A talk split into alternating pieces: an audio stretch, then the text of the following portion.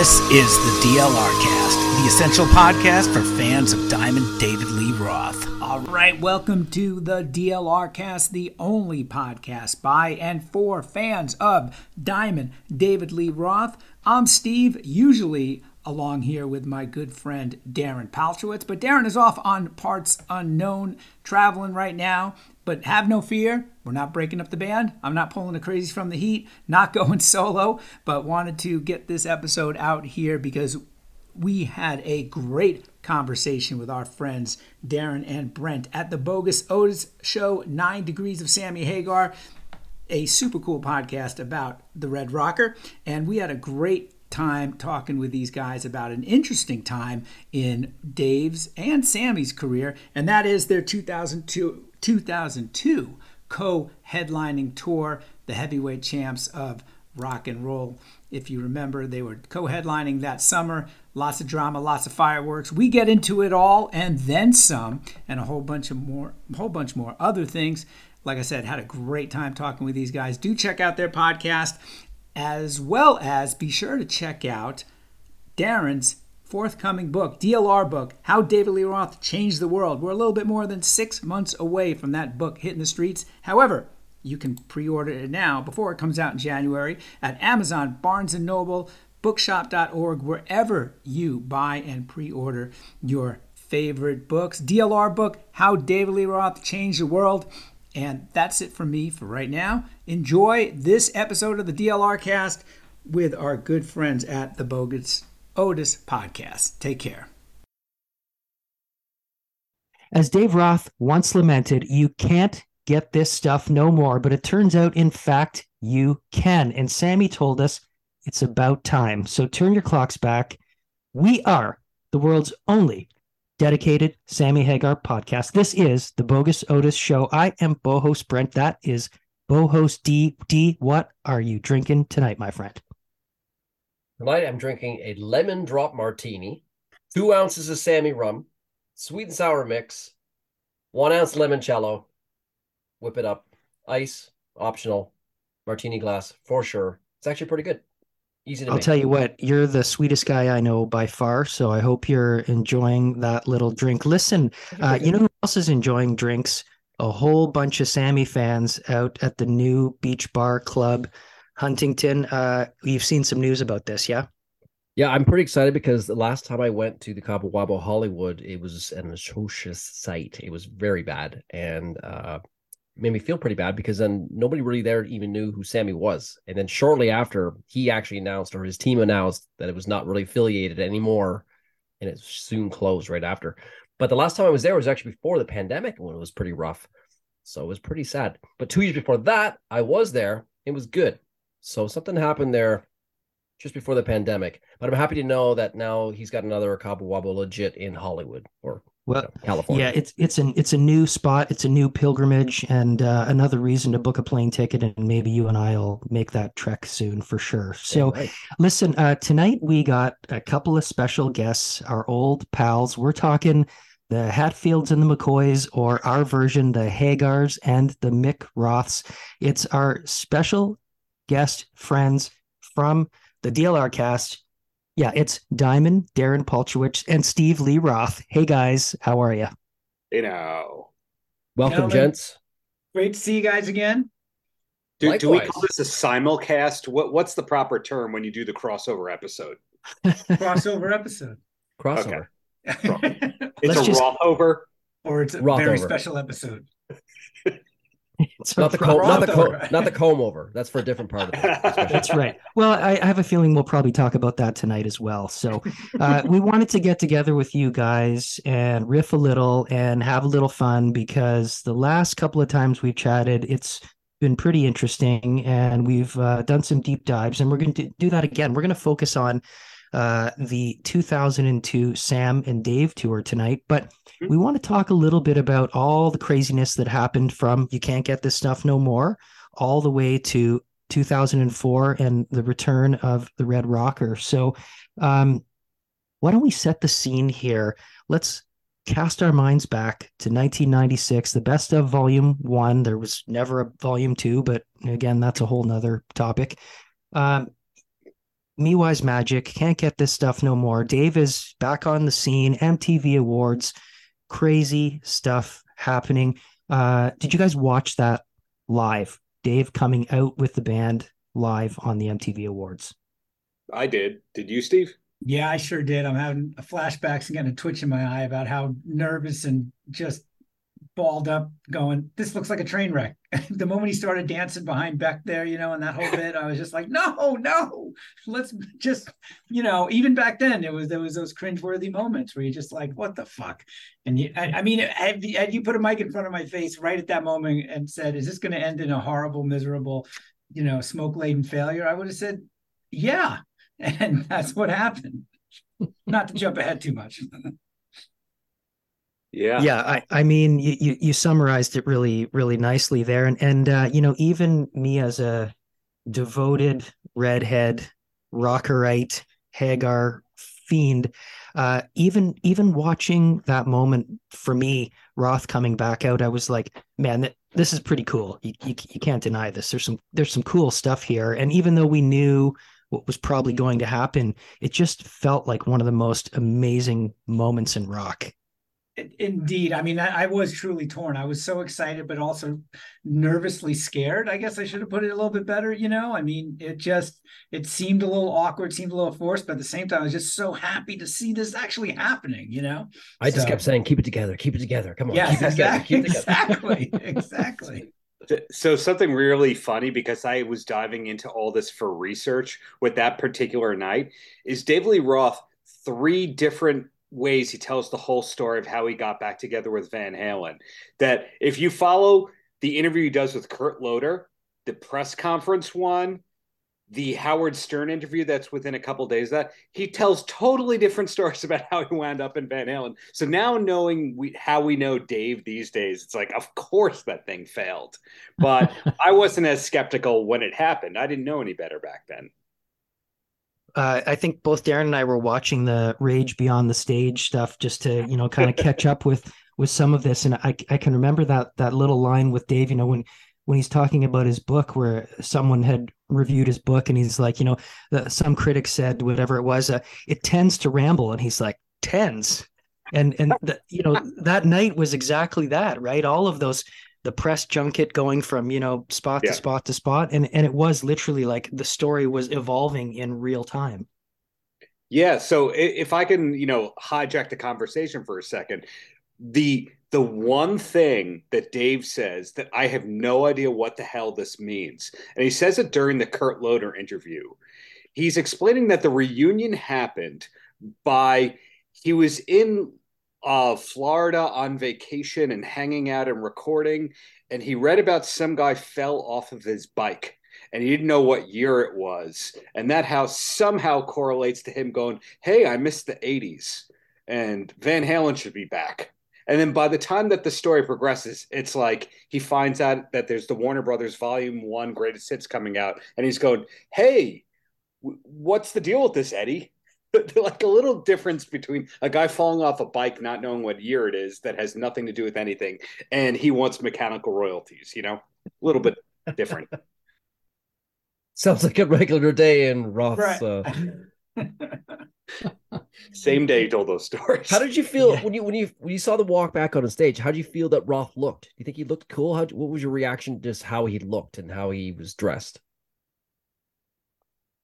I I remember I thought he looked cool. I mean, for the most part, but was refresh my memory. I, I know he had that kind of shorter post crazy from the uh, shorter post your filthy little mouth haircut, kind of going doing the modern do, and uh, yeah. uh, a little bit. And then was he he was wearing overalls, right?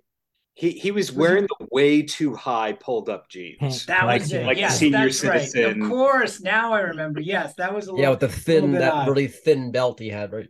Yeah, yeah. For, I thought he looked I okay mean, though. Right? I was like, I, I I was like, okay, not bad. This could this could maybe work. I was feeling okay about it. I mean, I uh, thought I listen. I thought he looked really good. I thought they all looked pretty good. I mean, mm-hmm. And it's funny because whenever I've seen press conferences through the years or even on stage, I'm so I'm so curious, especially if there's parts where I'm cringing a little bit or just going, oh, is this going off the rails? I always look to see what the reaction is from the other three guys. And I will gotta give them credit. They could win fucking Oscars because I mean, you've never seen an eye roll, you've never seen them mutter like, you know, what the fuck to each other. I mean, even at that moment, I mean, listen, uh, the the word hijack the event was thrown around a lot, you know, and uh, but Dave was and is the front man. It was and is well still now for no for you know by no other choice. Uh, the front man, you know, was the mouthpiece, was the guy that people wanted to talk to for the most part in a reunion. Yep. Yeah, the, he's going to have most microphones stuck in front of him. But there's a part of me that always just wishes, in so many instances, hundreds of times through years, like just dial it back a bit, share the spotlight, share the love a little bit, because you would not be there without those other guys. Do you know what I mean? And it's like it's like if you look at Kiss, you know, Paul and Gene don't do any interviews together anymore. They did uh, for years, right? But they don't do them for the most part. They do them individually, but yet there's still a mutually shared spotlight there, both in the interviews singularly and even together. You know, I mean, they're always asked, you know, um, they're always asked, you know, about each other. And Paul said, you know, he's like the brother I never had. You know what I mean? There's always been some equilibrium right. there for two of the biggest egos, right? And the two biggest egos in the band, the founding members of the band. And that's the sort of thing I wished we saw more with Dave.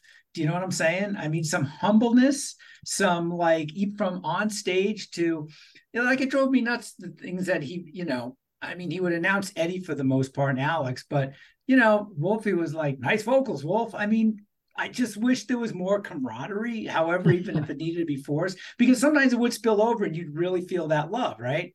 But in 96, you didn't necessarily feel that. It was so short, it was a short fuse, and boom, it was gone. Yeah. Everything you just talked about there, like, it seems like that's Roth doesn't really let that get out too often, which I was surprised because I mean, I know we're jumping around here, but the uh 2012 different uh kind of truth had that bonus disc, the downtown sessions, where yeah that's where that's the Dave. I'm like, that's be that guy for a little bit here and there. Yeah.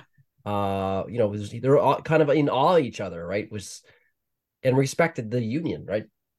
Yeah, yeah I mean, th- even let's fast forward to you know his uh, quote end quote retirement uh, audio clip that you know of, of of a couple of years ago or 18 months ago whenever that was to me that was the most humble i think i've i've ever witnessed him in an interview or in a in a moment. He he seemed very genuine and authentic in that. And you know maybe it was all fabricated and, and staged to, to, to come off that way. But it, it seemed to me like his retirement moment uh, of last year was was like a, a as humble as humble could be you you sounded you felt this yeah you felt disappointment in there even if darren and i still can't figure out what throwing in the shoes means.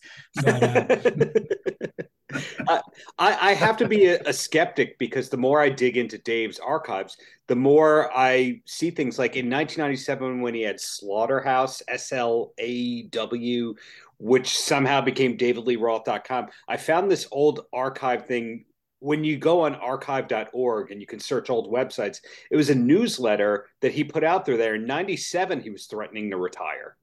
So you have that a little ain't enough video that ends with that joke that it's you know 2020 that he's retiring. Right. You have talking about in 1997 he's going to retire. Once you have that perspective, you go, oh, dude, he just threatens retirement. That's that's his move. Listen, in, in, rock, we know full enough that retirement can mean a hundred different things, you know. Yeah. So, but with veteran acts in rock, you know, you could. I mean, for all you know, there could be bands that could sign a contract, say we are never going to perform live again, and then they might rip it up. You know, I mean, yeah. Eh, you know, we never said we won't play live again. We just said we're not touring. However, a residency on a cruise ship we can do. You know, that's I right. Mean, so how I, I yeah, I never necessarily believed it that much. It could take many different forms, but um, you know, I mean, going back to this era, I guess you could say, and I know it was a it was a strange era for Sammy in a lot of respects too. I mean, I don't know. I'm kind of I kind of will say this is kind of Dave's lost era, right? From after the failure, relatively more or less, basically, let's not sugarcoat it of, of your filthy little mouth, to you know, I mean, what was it? He had the Van the Van Halen reunion uh, 96, mm-hmm. Crazy from the Heat, the book in 97, the DLR band in 90. So he was visible, but there was no really huge tours. There was these kind of, you know, there, uh, there was tours after the DLR band, I think, and then it was kind of quiet, right? Until the Sam and Dave tour, which is that's you know I know we'll get into there. So I mean, it was it was an odd time. I mean, I was constantly looking, what's he going to do next? What and you know, or what the hell happened after this? And then in you know before all that, you had the best of with the two new tracks. So uh, you know, you had these little glimmers of hope, and you know, only to be let down. So I'm curious. You guys are, uh, are, are deep divers on your show, and you're always digging for all of this interesting info. You know, Darren talking about some of the archival stuff and the research that he's done. Um, Darren and I were chatting before we came on the air about that sort of late 90s 99 2000 2001 timeframe where there there were some rumors that there was a couple of fits and starts stalled failed you know reunion attempts with with Dave. Do you guys have any insight into what was happening there? Because again, you know, Sammy had carried on, you know, after marching to Mar- 1013, and it just, you know, his solo career sort of continued to evolve, and he was, uh, you know, still out there in a in a decent way. But there was always this little undercurrent after the Cherone era that you know Dave was going to be back. Do, do you guys do you guys know some some nuggets? Are there some Easter eggs in there? I mean, I do, but I'll let you talk, Steve, if you want on that. End. You know, the timeline is scattered. There's a lot we found out later after the fact. I mean, I think the general public's perception is that this is what we know. There's these, you know, here was the big reunion in 2007 with the the the aborted reunion for a second in 96 and nothing else. But Darren found out a lot more, and there was a lot more communication than I mm-hmm. think we thought, and I think even more than we know now, we know, but I think even beyond that, there could have been even more vis-a-vis maybe management, maybe, you know, over publishing, all this other stuff. I mean, I think a lot of people think it was just this complete desert of communication. I mean, and yeah. until you would get these snippets where I remember there's a story out there where Dave, maybe it was in the Crazy from the Heat book, where he just happened to bump into Eddie on New York City street corner. you know, so it's like there was a, I think, a lot more interactions than the public let on. And Darren, I know you can fill us in on that. I mean, we found out a while back on the podcast that uh, there was a good portion of uh, the Different Kind of Truth record recorded before anybody knew it was recorded. Yeah, the that I think was kind of broken by Frank Meyer, who was supposed to write Dave's next book, where they were actually shopping it to publishers, and he's from the band Streetwalking Cheetahs and Frank has 20 bands at any time, and he's directing 10 TV shows at any time. He's a hardworking guy and a Van Halen diehard. And Matt, who was managing Dave in the late 90s into the early 2000s, secretly played Frank the sessions. And what he had told Frank, or at least showed Frank, was they didn't record the full songs. They recorded the first 90 seconds or so because Dave was super gun shy about how the Van Halens were going to steamroll him with the business stuff. I think he felt slighted about the 96 reunion not going the way it was supposed to go. Because if you remember they promised music videos for both of those songs. I think they promised additional songs beyond that. And they even told dave that there was going to be a tour allegedly if you believe dave. Or at least that's what he said on howard stern. So i think he came into this going hey we'll write stuff we'll do stuff etc but then the weird part about that is if you go to the 2013 interview and stop me if this is too rabbit holey. I'll, I'll look for the hand signal or the hook, the Showtime at the Apollo thing. So one of my obsessions of the moment is this 2013 interview that Dave did with USA Today that contradicts everything that he said years later. And by that, I mean he's talking about the John 5 album and he's describing it as a jukebox musical that he's written and how the Van Halens, he showed them all these songs. And then you fast forward, you know, to after Eddie died, and he wrote somewhere over the Rainbow Bar and Grill because it was a tribute to Eddie. so it was either an old song or it's not. And in that same interview, he said, you know, I haven't written a song with Eddie in 20 years. And you do the math on that and you go, but there was that early 2000s reunion attempt in 01 or 02. So I think if you speak to five five people in that camp, you're going to get five different answers as to what happened, what almost happened, when it happened, etc. I'm still confused. Well, it, you know, this reminds me too, and Darren and Brent, maybe you could shed some light on this. Those two tr- new tracks were any of those leftovers from stuff that they tried with Sammy? Were they reworked in any way? I mean, I yes. remember reading a couple places, right, guys, where I one of those was a song that came from the uh, Sammy era.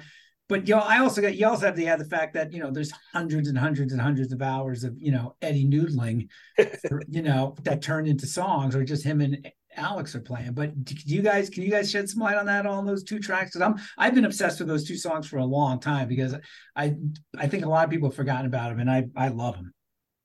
Well, just tonally, they they kind of sit well with humans being. They kind of feel like when I remember hearing like humans being came out first, and then the album the best of came out. Volume right. one came out. You know, I guess the fall after the summer.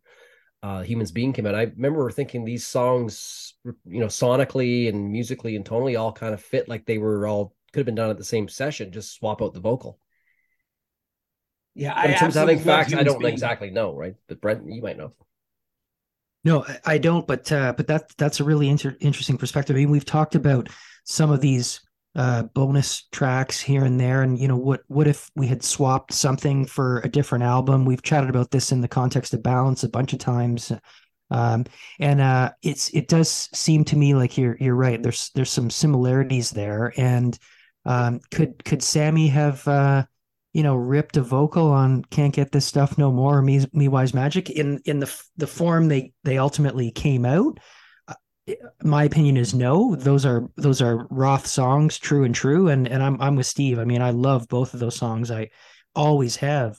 Um, but it does kind of feel like there's the waters were so muddy in those yeah. years that anything could have been happening, right? You if I can well. butt in for a second, the video that came out after Eddie died of Eddie playing in Jason Becker's living room and he's just shredding. You hear him play the riff to Me Wise Magic. That's right. That's oh, why yeah. I believe that the songs were already written. That's a good point. And you reminded me as well how much I absolutely that was the same time frame, yeah, which I sometimes forget about how much I love the song Humans Being. I mean, I absolutely it's one of my favorite Van Halen songs. Uh, latter day Van Halen for sure. I mean, one of my favorite songs is Sammy. It's a song is just all powerful and I yeah, I think you, who knows when they were all they may have been written, but yeah, they, that whole time frame as far as them coming out. It, you know, it also reminds me too that Dave was doing a lot of music then. We just didn't hear it all the same time in different format. Because in the midst of this era as well, we had the absolute lunacy that was and is the No Holds Barbecue uh, art project, if you want to call it. And there's some amazing tunes on that. You know, uh, the music beds and the songs themselves, the covers, the cover of "Shine a Little Love" by ELO, which I absolutely love. The uh, the the cover of Meat, the acoustic cover of Mean Street with the bongos. God knows, I wish you know Dave, you know, would put these out in actual let's enjoy it without any artifice around it on spotify right? I mean yeah. Uh, but that's you know that's my ongoing one of my many ongoing frustrations. So one thing that we know that was you know kind of can we i don't know if we can say it was good but it was interesting that came out of these crazy years was the sam and dave tour in 2002 um, kind of you know incubated with a as we understand it a little conversation between sammy and irving azoff. And you know next thing you know uh, the unthinkable is um, is happening. Um, d and i were chatting about this too uh, you know in the in the lead up to tonight. And you know what the motivation must have been. I mean, if you listen to Sammy, by all accounts, he's you know very bold in saying he had a successful solo career, was you know getting paid a lot more than Dave, was touring a lot more than Dave, was playing venues a lot bigger than Dave. You know, Sammy likes to talk about how he's done everything better than Dave. We know that. Um, and in most cases, he's right. Oh, see what I did there? but you know, um, do I interrupt you now, or because because I have something that contradicts what Sammy says? But keep going, man. Keep... I love this. So I'm going to ask for uh, for my Darren to come to my defense here. Sure, um, Darren. Darren it's. It's, it's 2002. Uh, you know, 1013 happens. Interesting tour around that time. 2002, Long Road to Cabo DVD, largely based on uh, you know the the happenings of um, bits and pieces of of that tour. Um, what? Uh, let's kind of go past and think about Darren. Think about uh, Long Road to Cabo DVD, looking back on it and and seeing what was your take of what you saw based on that DVD versus what you thought when this big announcement happens in you know LA April of 2002 the the unthinkable is happening. Well first of all I could never like well no actually I could believe that it could happen. I was kind of dismayed that it was happening. I wasn't quite sure how I felt about it at the time even now maybe not but I mean if I felt like this is better than just nothing uh and I then I realized they you know were trying to make this happen to kind of get the the brothers off their off what Dave calls Howdy Doody Mountain uh, to start making music. But it sounds like it sounds like Sammy tried to get this to happen in 97 first, and it didn't quite happen at that point. But it sounds to me like if he was gonna like if he was going to do that in 97, when in 97 do you guys or maybe you know, did he try to get this to happen? Because he, you know, he charged out of the gate with marching to Mars, which did quite well. Mm-hmm. So what where would this come from? Was it after much after marching to Mars? Like why 97 well, if he was doing well? Why would he try to instigate a Roth Hagar tour at that point? Was it kind of, it was between album, well, when did 10 I'm thinking um, Mas Tequila, that album, God, I remember that was 90. Barely, no, it was 98. Mm-hmm. Yeah. And um, uh, 98, and then 1013 was 2000. 2000, 2000 yeah. yeah. So, I mean, was this kind of a, in a lull between the recording and touring cycle for him, and a chance to make some really good money? Because certainly, it was a it was a, good, you know, good time for Dave to make some money. I think, you know, I mean, because he'd been, you know, there was well, I got I got to interrupt here. I have to interrupt here because what Sammy is saying, and he came out saying about two or three weeks ago about how basically he threw Dave a life raft because he was making five times the money Dave was per night somebody who worked for Dave on that particular tour told me that that was originally supposed to be the kitchen sink tour. Not exactly that name but that was supposed to be the van halens with both of the lead singers. And then it became what they called the non-halen tour so Sammy's leaving that part out of history. So again, it's like speak to five people and you get five different chronologies and, and happenings and all that. So I don't know if I believe Sammy's whole thing that he did the favor on that. And that same person told me that that tour was supposed to go about 18 months and Sammy's who pulled the plug on the whole thing. And you go, well, how do you know that, Darren? Well, I found a California corporation called Hagar Roth Touring Incorporated. If it was supposed to be a two month thing, it you wouldn't file the LLC just for that. So we so, don't know anything. That's what I'm getting at. With that, is that alluding that maybe it could have been like a tour that went over to South America and beyond? Correct. I, have been told it was supposed to go to Europe and Japan that tour, and Sammy pulled the plug and infuriated everybody. You know, it, I was look. I'm looking back. I saw that. I saw that tour in Tinley Park, out a uh, big shed, a big you know amphitheater in Chicago, like you know twenty thousand people with the lawn, and it was packed. And I remember thinking it. Thinking back now, I don't think Sammy could have filled those, done that kind of business by himself in places that size. Not that he was. I mean, he was certainly bigger than Dave as far as what he could fill. Yeah. But you know that was, I mean, really good timing for Sammy. Sammy as well. I think is you know uh, as well as as well as Dave. It's a shame it didn't go any further farther than that. And I got my own, you know, bones to pick with the individual, or at least one more show. Did or didn't happen. Brent was actually at the gates. what? Yeah, I was supposed to see the show at uh, at Darien Lake, just uh, outside of Buffalo, oh, which yeah. was the second to last on the tour, I believe. And uh, I drove down to Darien Lake, which um, you know we're uh, for listeners. Uh, Darren and I are about um, 45 minutes outside of Toronto. So mm-hmm. for me uh, to get down to Darien Lake, that's a hour and a half ish drive and, you know, we bombed down there and we're all pumped and this is going to be a great show, great experience. We're in the parking lot at Darien Lake and we go for a wander up to the gates of, you know, the then amphitheater, you know, which wasn't quite what it is now at Darien Lake. And there's a sign on the gate that the show has been canceled we literally found out that afternoon and then you know this the story goes uh, sammy was sick i think was the, the rumor the story the whatever but uh, i mean uh, I, I don't think there was any uh, any flu going on there that was you know any any medical situation. yeah, so you know what again what we know it's still different parties telling the different stories and ultimately the kitchen sink tour was supposed to happen again in 2018 2019 somewhere around there but that idea was at least floating in the past. That we know. We just don't know if that 2002 tour was the first time or if 97 was the first time. When, no idea.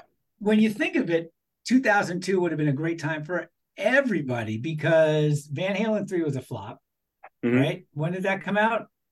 98 98 yep. 98 you know dave dave's recording career is basically dormant you know at that point dlr mm-hmm. band sammy had a good string of decent albums i mean not to you know name drop or drop anything but i i i had just started with mca records when that Mas Tequila record came out and it we did big promotions with yeah, retail. We did, did well. this cool little EP with Best Buy with uh, a version of Right Now on it. And I remember seeing him at probably it was like a 3000 seat arena somewhere. I was, I think it might have been in like Amarillo, Texas or something. And nicest guy in the world, as you guys, I'm sure know. And, but I can remember thinking it was like, yeah, I mean, it was a solid gold record. I mean, he was never going to hit those heights again with that he hit with Van Halen. I, but you know, he was clearly enjoying himself and doing decent music. Fast forward a little bit, 2002, he had a string of basically decent performing records, right? You know, kind of not as not doing that huge business like with Van Halen. Van Halen, I mean, Van Halen three was just the worst performing album they've ever had, and Dave's dormant. I mean, it makes perfect sense to do that kitchen sink tour. If if and if Jesus, if Irving Azoff couldn't pull it off, then you know there was some things seriously wrong in the Van Halen camp. Then uh, you know between the three of them, and I bet a lot of it maybe came down to money as well. So who knows? allegedly, allegedly, uh, one more time, allegedly, Dave didn't want to work with Eddie because of his lack of sobriety at the moment. And as we know, the 04 tour, Eddie was in horrible shape. And I think even into 06, that's when he finally went to rehab. Because when Eddie scored the, the that porn for Michael Ninn, you don't want to watch the the performances of Eddie uh, in that he's not looking good. So it it makes you wonder how long was Eddie in rough shape for? Was it ten years, five years? Well, reading Sammy's book, which was quite the eye opener, which I think he's so judging by recent, you know, the comments since Eddie's passing, I think he really regrets airing all that. But I mean, I'm sure you guys have talked about that book a lot, but that opened my eyes to a lot of what was going on. I mean, just and we saw it a lot of it, but even more so. I mean, just it's really interesting to hear what Sammy talked about about when he would, you know, try to write some songs and just what was going on. And I mean, I I kind of believe Dave from that standpoint because it must have been almost it sounded like it was almost impossible to work with Eddie or to be even productive. But the thing is, like, you know, but if Dave could tolerate traveling across the country with his arch nemesis Hagar, who they never you know, they had people keeping them apart. Couldn't they have done just done that and kept him and Eddie apart? I mean, they traveled separately yeah, well, in their later mean, years, anyways. And in mm-hmm. 2002, you're right. Like Roth, that's probably when he needed a shot in the arm the most, right? Uh, my thought is, I mean, it would have been keeping them all away from each other. I think would have been about keeping Eddie upright. I mean, right. 2002 and yeah I mean, you know, the 2004, like you guys just were talking, the 2004 reunion that that's what Sammy talks about so much in the book. That was just like, oh man, you, I just it was heartbreaking to know. You know, when we saw glimpses of that, I, I know from reading about the tour and and later on seeing videos. I mean, it was for most nights it was pretty sad and very worrisome. Yeah, that's yeah, I th- era I think... where Ed, where Eddie pulled the gun on Fred Durst. Uh, that's an anecdote that's come out in recent years. Yeah, yeah, I think uh, I, I have a feeling that it was it was around kind of early 2003 when we started hearing the um, he was he would call into Howard Stern show and you know was talking about all this crazy stuff about how he was he was getting these bizarre medical treatments that you know weren't available to anybody else. And it just these just periodic weird phone calls that he was he was doing with with radio shows and other folks. And that and then you know the next page was the 2004 tour and then it sort of feels like the very next thing you saw after that tour ended was all of a sudden he's got his hair cut again, you know, with the frosted tips and he's all tanned and his teeth are fixed.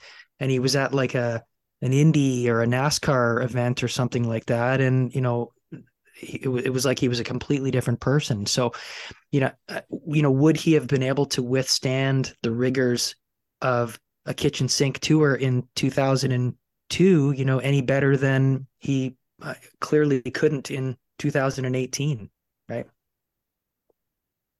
These these are definitely questions, and un- unfortunately, the more time that goes by, is the fewer answers we seem to have about what's unreleased from Van Halen. Is anyone doing anything? Steve always asks, "Is Alex ever going to play drums again? Will we ever see Alex play drums again?" Steve says no. I say yes. What do you two say? I say no which kills me to say. It kills me. We were just talking about this, and I think I was texting with you, Darren, a couple days ago about now that Aerosmith has released their Peace Out video, and it says the greatest American hard rock band, and I'm like, oh, that makes me upset to hear that. Yeah. I think the kitchen sink tour right about now with well, you know, with an alive Eddie would have been amazing and could have rescued their legacy. Yeah.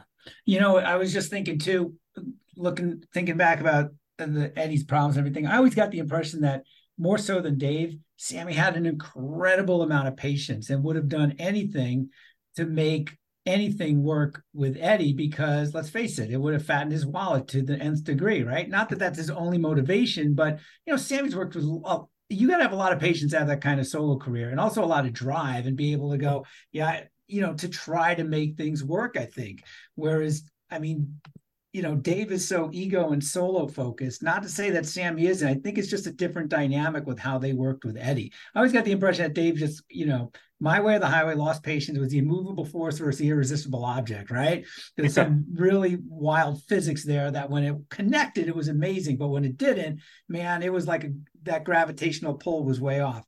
Whereas two big egos, but Sammy, I think, always got he he deferred to the Van Halens. They were there, they started, they brought him on, they you know they brought him back again, whatever, all the back and forth. I think he would have done anything for that for that to to have to you know get that phone call multiple times after 2000 after 2004 and before that. Well, you know, you think about that Rage Beyond the Stage, uh, those that I think it was about a five part series or something that was and uh, that that MTV thing, and you know, we all know uh, the the magic of editing and the magic of uh, slanting a, a, story one way or the other. But it was really interesting to me watching that. You know, Sammy was portrayed over and over and over again as this guy who was like, you know, I'm going to Dave's manager. I'm knocking on Dave's dressing room, going, "Hey, Diamond, you know, like let's let's go out and and and it just Dave wouldn't even talk to him or acknowledge him. If you watch that exactly with with that narrow focus. So I wonder really during that tour what actually was happening. Were they having any communication? Was it Sammy constantly going, "Let's let's do something" or not? I don't know. Ooh, call on me, call on me. you, you there, sir. Okay.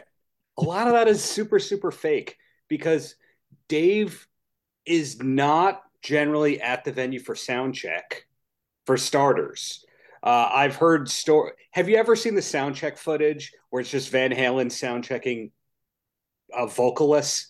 They're they're just cutting the songs perfectly with no lead yeah. vocal. They were doing that on the Wolfgang touring. They were doing that with Sammy, etc. And you'd go, well, where was Dave? He was surfing. He was doing his walks. He was Rollerblading. all the, the things that he wanted to do. And he just shows up right before the show. He's got his own dressing room, etc.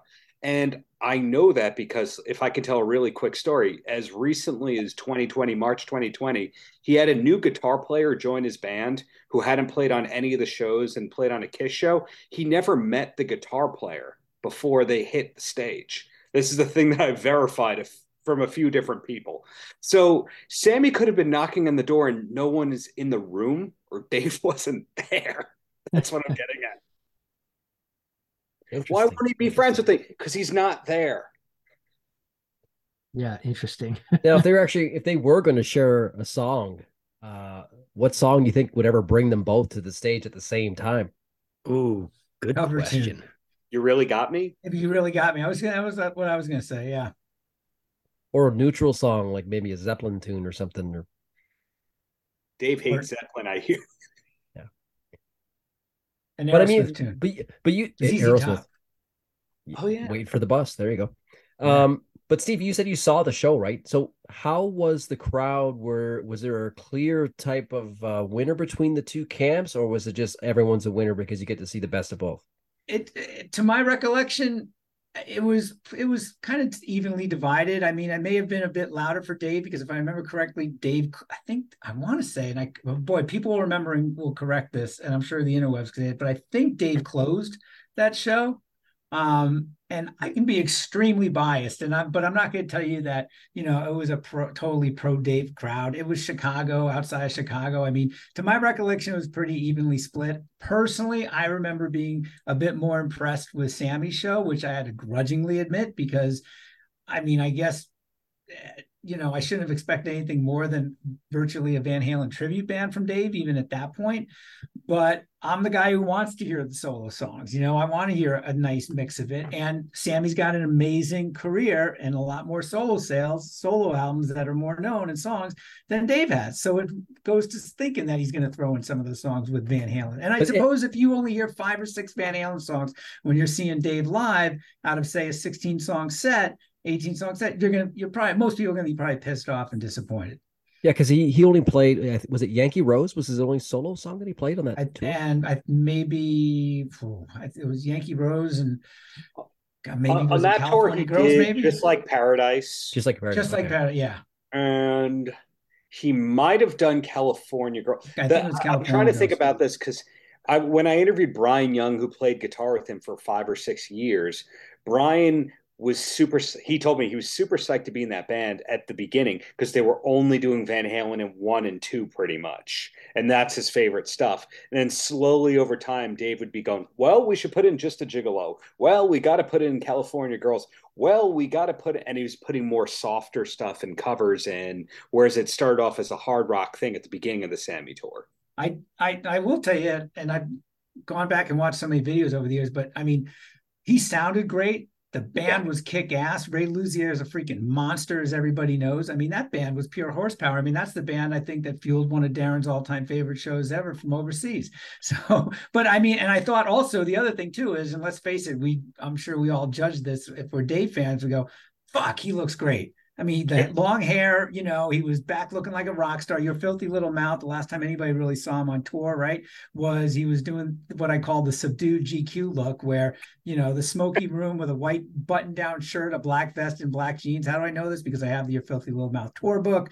I just yeah. tend to remember these. But, you know, you want your heroes to look great, right? You know, yeah. especially with Dave, who, you know, growing up, to me, the guy was like a comic book hero, for God's sakes, you know, in sixth grade when uh, Van Halen 1 comes out I mean, I didn't know who Jim Dandy was. I mean, this, you know, there was him and Robert Plant and Steven Tyler. And, you know, as far as the big, you know, these rock gods that just like look like they should be on the stage, on stage and off, they look like they should be on the stage. That was what Dave brought on the Sam and Dave tour. Yeah, I have to admit, I was watching some of the videos before uh, for tonight, and I was, I think, I was watching Camden, and yeah, he looked pretty good. Yeah, actually, I've forgotten. Uh, I hadn't watched it in a long time, and Dave looked pretty good. I mean, Sammy, I wish he had. He just got his haircut, I think, on the Leno show not too long before this, so his hair was just starting to come back. So it was still short. I wish he had the long hair because they would have both looked like, in in my mind, in their prime, right? But I mean, I guess I'm wondering when, when you were watching the show, could you feel a little bit more electricity from both sides because they knew the other was following or coming afterwards, or was it amping me, up the whole crowd? Or for me, it was so long ago, man. I mean, whew, it's you know 2002. Um, I mean, I suppose if you asked me then, it would have been this. I probably would have grudgingly said Dave, but that's just my bias, you know. So nice. Although you did just kind of say you begrudgingly, and thanks for begrudgingly admitting it on this show that you like Sammy set better. but, but if whole, I can, uh, on the whole, I mean, you know, if I can hijack again for a second, though, when in '86, when both Dave toured and Van Halen toured with Hagar for the first time, one of the things that people made fun of was how Dave's show was pretty much all Van Halen and a handful of solo songs, whereas Van Halen was 5150 and a handful of Dave songs. So already it's kind of like Dave was glued to Van Halen for the rest of his life. And the alternative was always going, what can we do that's not Dave? Right. And that's too bad because you think for the Sam and Dave tour, just out of sheer ego, Dave would have you know, to show he's got some hits too to stack up against Sammy's solo career. He would have done stuff from Eat Eat 'em and Smile or Skyscraper or uh, you know, even at that point, I'd love to hear stuff from uh, Little Ain't Enough. Yeah, I mean, oh, uh, Eat 'em and Smile on its own was stacked with great songs, top to bottom, right? It, and it, it, it is interesting. So, what was there a feeling that uh, this was a Van Halen cover band, you know, in, as part of the the band that he put together, or, you know, was he really trying to be still himself, Dave focused, or was it just capitalizing on the nostalgia of you know the classic or original Van Halen? I mean, it would to me it was Dave focused, but given the people what they wanted the Van Halen tunes. I mean, Darren and I have talked about this before. The last time we remember him really giving even close to equal, you know, acknowledgement, if you will, to the band in both photos on stage in the press was really Eat 'em and Smile you know, since then it's been pretty much after Vai left, and it, obviously the tragedy with Jason Becker. Everybody else is pretty much kind of faceless, and it, that's always driven me nuts a little bit. And by that point, I don't remember if if he did introduce the band in a big way, I would have remembered it in 2002, and I don't remember it. Yeah, and in that era, I think there was five guitar players in five years, something to that effect it was really a revolving door. Now, Ray Luzier stuck around for a long time.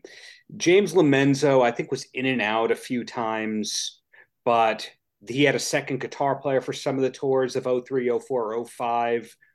Oh, I think there was another person that came. Oh, yeah, yeah. Ray Luzier left at a certain point, Jimmy DeGrasso replaced him. So, you know, Dave really had personnel problems from, say, Skyscraper forward because A Little Ain't Enough, different band from the album to the tour and totally different band uh, from the European tour, I think, to the US tour. Darren once charted it out, and Dave in his career has worked with 179 drummers.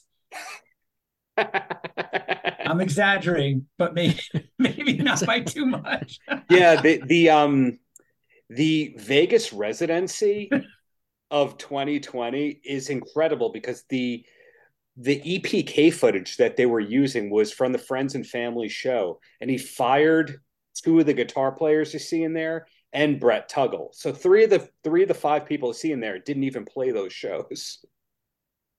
That was like two months later. Crazy. Did this uh did this flip a coin thing? You know, as the legend goes, we're gonna we're gonna flip a coin for the first uh show, and that's who that's who gets to close that night, and then we're gonna flip flop every night. I've heard some differing reports of whether or not that actually happened and there was some shenanigans with some you know big a big home show in la or uh, a big show in new york where there was some shenanigans where i, I think the, the one uh, legend tale that i read was that uh, sammy was supposed to close and dave uh, claimed that his tour bus broke down and so Sammy had to go on and play first. And, you know, Darren, maybe to your point, Dave miraculously showed up on time, just in time for him to make the stage and headline that night. Um, did, did you guys have any sort of charting or tracking of did that we're we're playing the alternating headline game happen, or was this uh, the story of Dave hijacking whenever he could? I think that that's a made up thing about the coin, uh, coin toss. That's one of those things where you instead of saying coin toss, when you, once you get tired, you start to say coin costs, and that's one of those ticks. Uh, I thought that that the coin toss thing was made up. That that was a Sammy thing that he put out because I think I remember from that MTV or VH1 special where he tried to say that Dave, by showing up earlier, was claiming the bigger dressing room. And look at this. I can't believe this tiny dressing room. We can't even fit in there. I just thought that was acted out because when you're advancing a show with the production manager, they know what the evening schedule is for the night.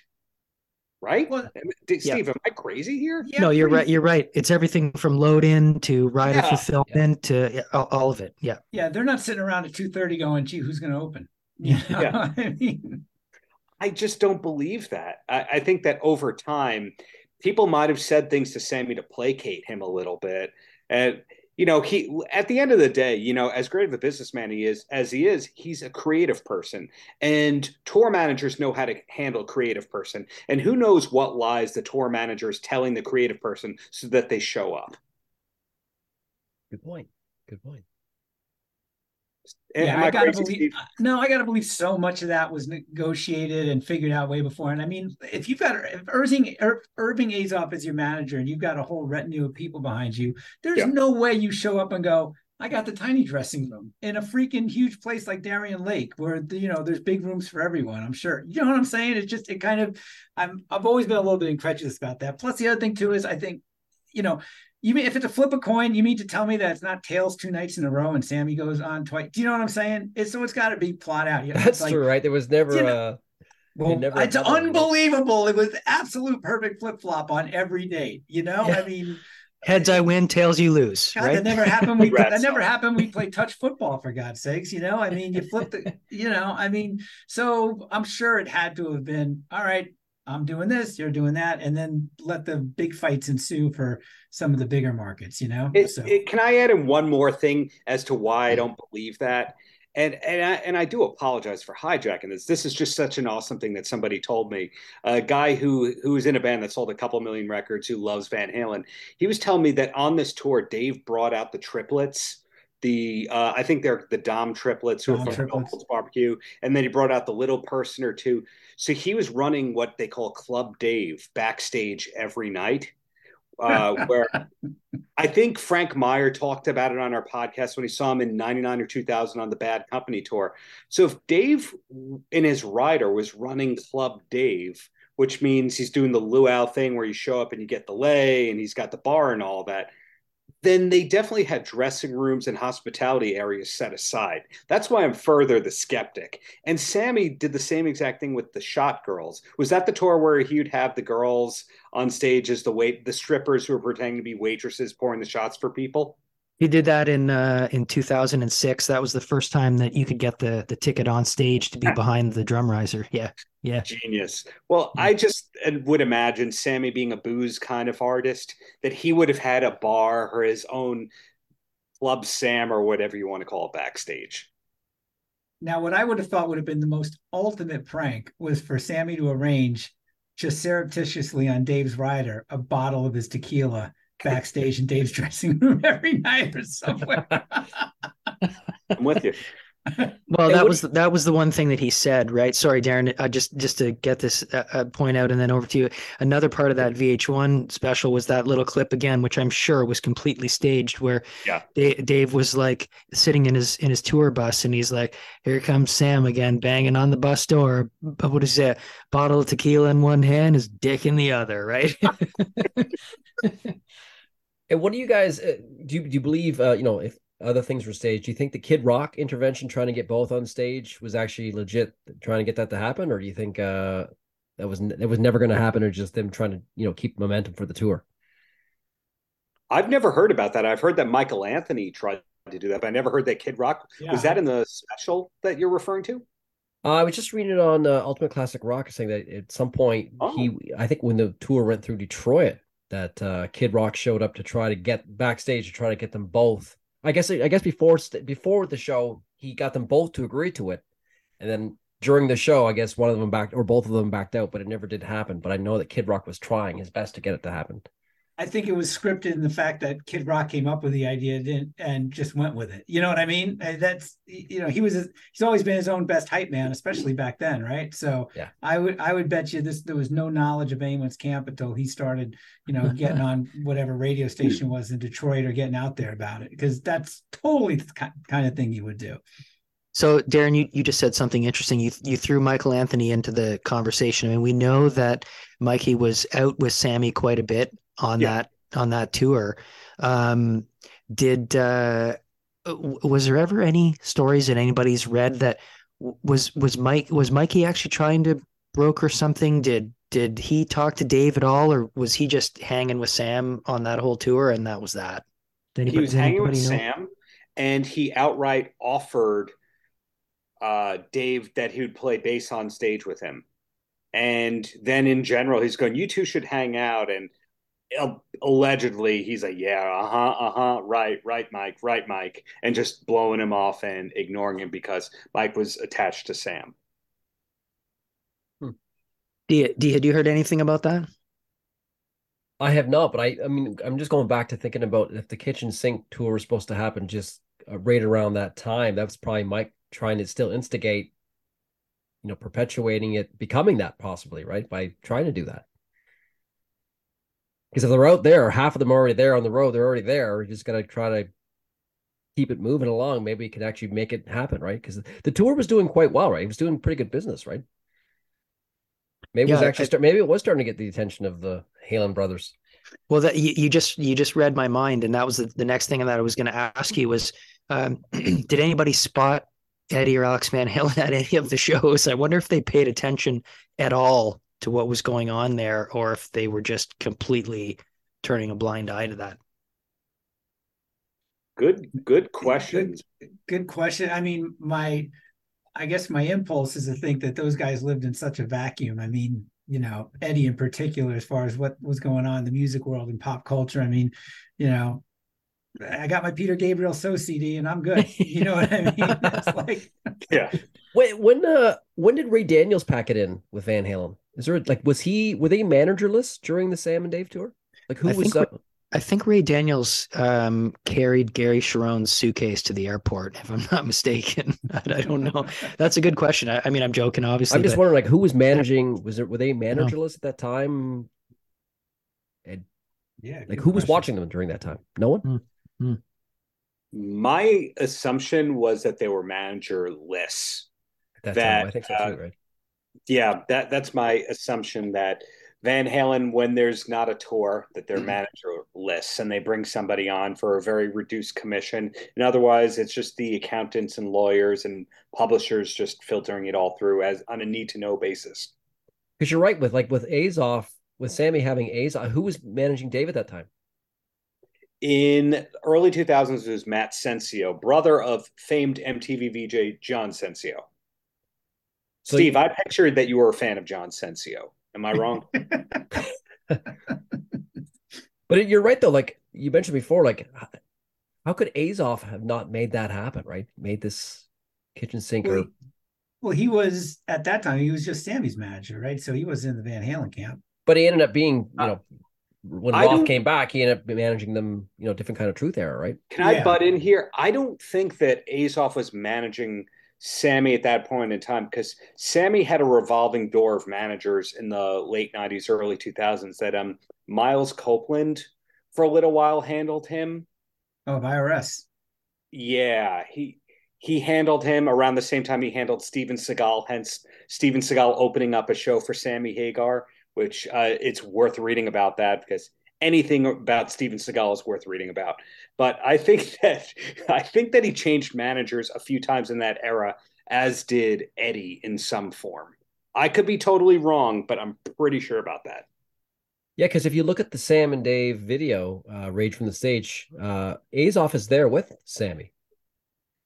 And some of the some of the clips, oh. he's standing there with him.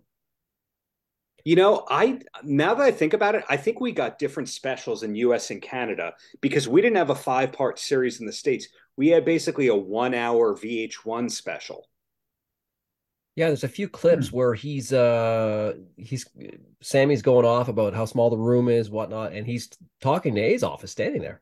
Oh, okay. I, I'm glad to know that I'm wrong about that because do you remember how when they were putting together the 04 tour, and Sammy talked about this in his book, that Azoff was ha- who had to talk Michael Anthony into the tour, and that Azoff gave up some of his percentage allegedly, and so did Sammy just to get Michael Anthony on there? That's common knowledge, right? I believe so, right? Yeah, that that seems uh, that seems accurate to me. That that's how I, I remember it as well. I, I think there was some concessions that were made just because they they had you know tried to basically cut Mikey out completely, right? And yeah. I, I, I think there is absolute truth to the story that Sammy sort of said, like if if if Mike's not not not in, then I'm not either. Um, you know whether or not he actually would have fully stuck to those guns is debatable, I'm sure, but um, I do feel like there was probably some giving up uh, uh percentage wise here and there to make sure that you know they could they could throw Mikey uh, his due and and have him out, right? But then the further rumor that the Dave Whisperer, the Deep Throat Whisperer from the Dave and Dave Unchained podcast, put out into the world that Dave was offered that tour in 04 and turned it down because he didn't think that Eddie was well. And that really changes everything right there because Azoff wasn't managing Dave ever, as far as I'm aware. Dave always just maintained like a personal assistant who he could tell what to do or an accountant. So how would that work that Azoff was managing Sammy, but Sammy would not have done that tour? How would that have worked? What a mess, right? I mean, I know. Do you, I guess you know, just all in all, looking back, the fact that they pulled this together, Roth and Hagar. Yeah. Did this did it help the fans? Did it help the legacy? Did it hurt the legacy? Do you think it was a good thing they did it? Was it a bad thing? What's your thoughts looking back at it 20 years later now? I I'll tell you, I think it was I think it was a good thing. I think it was it, looking back on it, maybe it's hindsight's 2020, but at the time it certainly seemed to make sense. They're both out of the band. From a business standpoint, God, what a great idea, right? I mean, if it didn't happen then, maybe it would have happened later. It just seemed it made perfect. I, in my mind, it always made sense. I'm, uh, you know, I don't think it did much to further anyone's career, but I think it was if you had a checklist of things you wish would have happened with Van Halen and associated members, that could be on there. Why not? I thought it was good, smart, did good business. I mean, also like at that point, 2002 was uh, you know, it's four and a half years since Van Halen three. So like, there's four summers, four and a half summers where yeah. no one's hearing this music really. I mean, Sammy's doing his thing, but he had a lot of you know his own records out. But I mean, a lot of the stuff is just sitting there dormant, and no one heard anything from Van Halen in four and a half years almost, right? Yeah, good good point. Which at that time I think was probably the longest they'd gone with doing nothing. Yeah, the last real yeah. thing they had was the release saying that Cherone was gone, and they was just quiet for years, right? And it gets further weirder when you think about this that did you guys ever watch the live video that they made with Cherone in Australia that never really came out but it's on YouTube? Yes. Fully produced. Then Dave on the Sam and Dave tour fully produced that Hartford show which you could see on YouTube and it never came out. So that started the streak of or continued the streak of Van Halen finishing things 99% and which means 0% in the grand scheme of things. Yeah, we could both do multi-part episodes of lost opportunities. I mean, just for, for both Sammy and Dave and for Van Halen in total. Yeah, that's such a true story. I mean, you, you see uh, over the over the last handful of years, so many cool things that have come out. pardon me, from other bands. Oh. Um, package this and special that, and a limited release this, and all of the things that they could have put together as a package around some of these tours and some of these videos that have leaked out there in part, you just go, man, like with a bit of a strategy and some cool packaging and a couple of things people have never seen before. Um, you know, you want to talk about selling more records and and and yeah. driving more merch sales and like it was just so many missed opportunities. You're yeah. you're absolutely right. I, I I wail about this all the time, but the fact that there was never an Eat 'em and Smile tour home video release to go up against uh, live without a net. For God's sakes, what a lost opportunity! I mean, that toured the biggest lighting rig in history. You got this amazing, you know, band that would hold its own when Dave left the stage. For God's sakes, you know, I mean, the when Vai and Sheehan would. I mean, that would have been one where we would have been arguing for ages that the Eat 'em and Smile home video was better than the Live Without a Net video. You know, I mean, that that would that would have cleaned up some serious business. And then do another one for Skyscraper. I mean, you know, Kiss for me is always a blueprint for so much of what so many bands especially from mm-hmm. that era, should have done. You know, to this day, I mean, you know, they did an amazing box set. They, you know, the off the soundboard stuff. The yeah, you can you can say you know, Gene never misses an opportunity. Listen, I don't want David Lee Roth condoms or or a or a casket, but as far as stuff that gets out from the vaults, yeah, you know, or stuff that basically they're giving what fans want at the end of the day and and that's Lord so knows. true about 'em and Smile because uh, Pete Angelus started as like Van Halen's lighting director. Do you yeah. think you know they had that the biggest lighting to rig, like you said, at, at, in history up to, up to that point. Just Here's for that alone, you think they'd release it to show it off, right? Here's the most visual leaning guy in hard rock at that time, maybe ever, yeah. You've got the greatest freaking videos for cra- uh, for uh, going crazy in Yankee Rose. Throw that on the back end of it. I mean, God, the sky could have been the limit with that thing. It, it just Uh, so tomorrow, if I can self plug for a second, purely accidental, but related to what we're talking about. Tomorrow, I'm going to have the pleasure of interviewing David Coverdale again. You know, speaking of people named Dave, who had Steve Vai play guitar for them, who are about 70 years old, who have canceled farewell tours, a lot in common right there. But you look at what Coverdale and Whitesnake have done for every single Whitesnake release. They've given us a deluxe box set yeah. And you're telling me they didn't record all those Roth shows?